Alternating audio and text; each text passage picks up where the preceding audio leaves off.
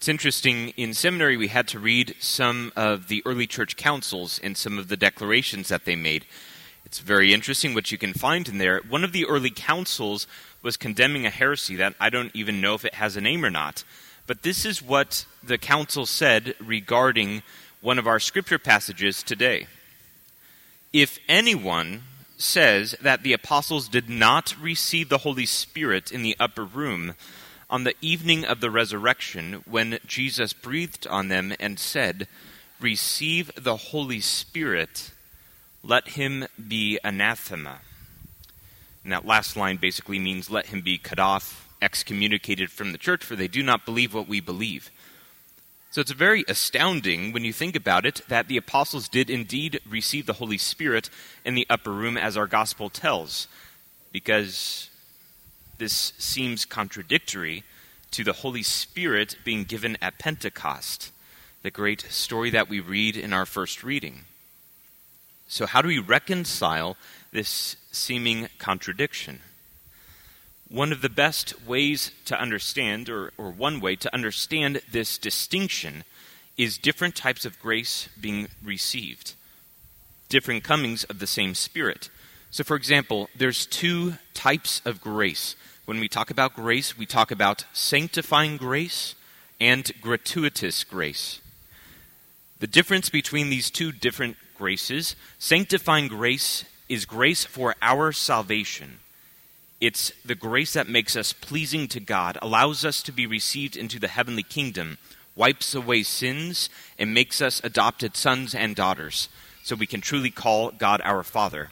That's God working in us without us. That's sanctifying grace. Now, the other grace is gratuitous grace.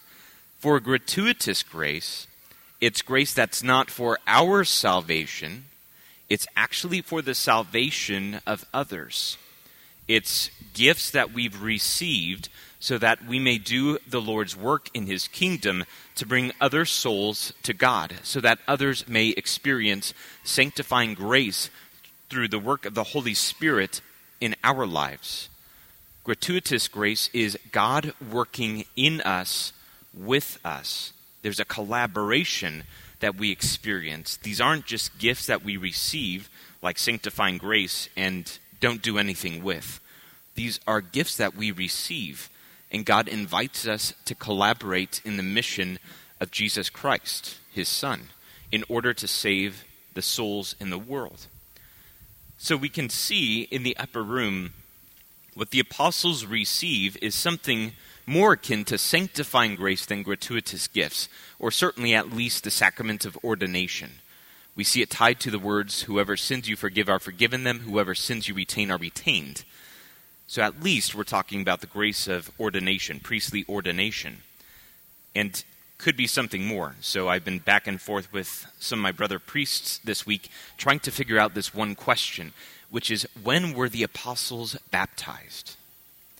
We haven't been able to find an answer. So if you have a good guess, maybe let me know at the end of Mass. At least they received it at this moment, if not before. It's hard for me to go before because Jesus hadn't died and been resurrected, so the Holy Spirit hadn't been sent. But at the same time, we already read in the Last Supper discourse that Jesus says, You have already been made clean by the word that I have spoken to you, and that he who washes, who is already clean, has no need to wash except for his feet. So we know these lines, so I have no idea when the apostles were actually baptized. At the end of the day, it's not that important. When you're walking with Jesus or when you're in heaven, when you see God face to face, there are no sacraments, right? So, in a certain sense, being with the Lord Jesus Christ, he's still in his humanity, so they need that grace somehow. But I have no idea where it happened in the scriptures. In any case, the thing that these two passages of the Holy Spirit contrast the upper room with Jesus appearing to them and the upper room at Pentecost is a different giving of the same Holy Spirit. What do the apostles do once they receive this grace at Pentecost? They're empowered with gratuitous gifts to speak in tongues for the salvation of others present. They're proclaiming the gospel to all these people who speak different languages. and they have the boldness that they don't have before. Before, they locked the upper room for fear of the Jews, but once they receive the Holy Spirit at Pentecost, not only do they speak in different languages, but they have that courage to go out and proclaim the gospel no matter what. We call those gratuitous gifts. It's more than just sanctifying grace. It's gifts given for the sake of salvation of others, that they may come to believe in the Lord Jesus Christ. So that's a huge distinction in our readings today. It was said to me in seminary that the relationship of the different members of the Trinity when they are sent on mission, it's that each member reveals who the previous member of the Trinity is. So this is what he meant. The Son, his whole mission, his whole mission of being sent, was about revealing the Father. That was his main mission, to reveal who the Father was to teach us how to pray our Father, to reveal that we were children of our Heavenly Father. The Holy Spirit was sent to reveal the Son. We hear lines in the Gospel like, But when the Holy Spirit comes, whom I will send to you with the Father, he will bear witness to me. So the Son reveals the Father, and the Holy Spirit reveals the Son. But the question is, who reveals the Holy Spirit? when we look at who reveals the Holy Spirit, we look at God's continued work in the world. The one who reveals who the Holy Spirit is, the ones, are the saints. And it's you and me. It's the church herself that reveals the person of the Trinity of the Holy Spirit there's so many different ways in which sanctity is lived out, so many ways in which the Holy Spirit we can see his work within souls. And it's through looking at these examples of different saints that we can truly see who is this Holy Spirit that enlivens hearts and minds and bestows such various gifts. As G.K. Chesterton points out, the example of St. Francis of Assisi, who's about as pacifist as you can get, versus Saint Joan of Arc, who literally led the entire French army at the age of 17, fought in numerous battles, saw a lot of gore and blood and death. How can you have one church that has both of these and recognizes them both as saints? That's how diverse the work of the Holy Spirit is, to contain both St. Francis of Assisi and St. Joan of Arc. He says St. Francis, in praising all good, could be more a more shouting optimist than Walt Whitman. Saint Jerome, in denouncing all evil, could paint the world blacker than Schopenhauer. This is pretty bold that our church recognizes such extreme paradoxes and seeming contradictions in the midst of her saints. And yet, each saint, through their gifts, through their living lives of holiness, reveal the Holy Spirit in a particular way. So, our first task there's two tasks we have today. Task number one is to identify what gratuitous gifts God has given us. What gifts do we have that lead us to reveal the work of the Holy Spirit? We hear in our second reading there are different kinds of spiritual gifts, but the same Spirit. There are different forms of service, but the same Lord. To each individual, the manifestation of the Spirit is given for some benefit. Not for our salvation, for some benefit for the church. And then later on in the letter, he tells what these different gifts are. So listen to these gifts and see which one resonates with your experience of what you do, where you find your most fulfilling moments. And God has appointed in the church first apostles, second, prophets, third, teachers, then workers of miracles, then healers, helpers, administrators, speakers in various tongues, and interpreters of tongues.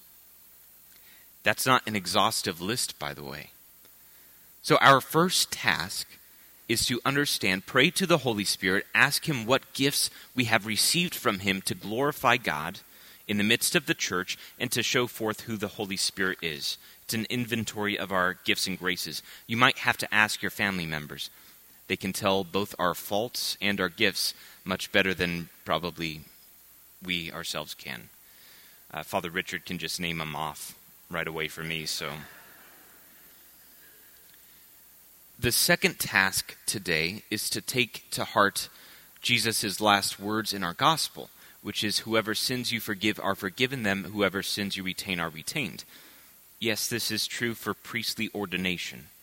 The sacrament of confession is implicitly, well, explicitly in our gospel.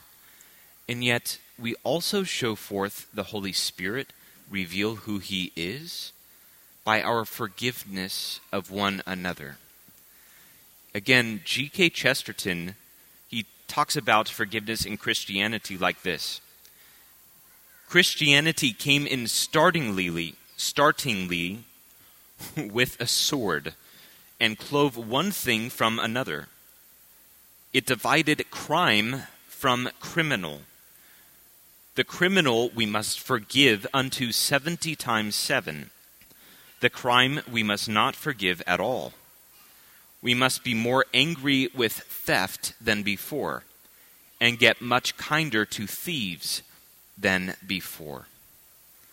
It's interesting in our world today, one of the biggest exceptions that the world takes to Catholicism, one of the biggest moments when the world opposes the church is specifically its teachings, especially in moral areas the world can't wrap its mind around this contradiction. Well, seeming contradiction, it's not actually a contradiction, of loving the sinner while hating the sin. The church is hated because it legitimately calls out things that are evil or unjust, things that the world says are good and most just. And despite the world calling these things good and yet not being good, the church receives this criticism and is being cast out in different areas of the world because the world has rejected the truth. But what the world can't seem to understand and receive is not only do we reject things as evil that the world thinks is good but are actually evil, the world actually loves the people who commit those evils more than the world ever can because we're enlivened by the Holy Spirit and we're able to forgive seemingly unpardonable sins and to be able to forgive just unforgivable sinners. That's what the church is able to do. So, our second call today is to manifest this love of the Holy Spirit through the way that we live our lives and truly forgive one another. Seldom can you see such a great manifestation of the work of the Holy Spirit in one's heart than to be able to forgive someone who seems unforgivable. When we see that story of someone whose family members may have been killed, and we see such beautiful forgiveness almost right away, you think to yourself, how does this person have this ability to forgive the person that took their loved ones? And yet, that's a supernatural revelation of the Holy Spirit. So, let us answer this call to live the gifts given to us by God and to be able to forgive, to show forth the great love that Jesus, the Father, the Holy Spirit are poured into our hearts. Jesus says in a summary statement what his mission is here on earth in the last words of his Last Supper discourse in John's Gospel, he says, All of this, that the love with which you, Father, have loved me may be in them, and I in them. The love being the Holy Spirit. He summarizes the work of his work here on earth, being sent by the Father, as that the love with which you have loved me may be in them, and I in them. He came not only that we have life, but have it to the full. He came not only to teach us how to pray our Father, but to actually give us the same Holy Spirit with which the Father loves the Son. He gives us the same Spirit that Jesus himself has received. We are called to love as Jesus Christ himself loved. And this is the beauty of the mission of the Son. So let us live lives so that others, when they see the way that we love, they may say, truly, not only is the love with which Jesus Christ loved by the Father in them, but it's now in me because of the love of these Christians that they have shown me.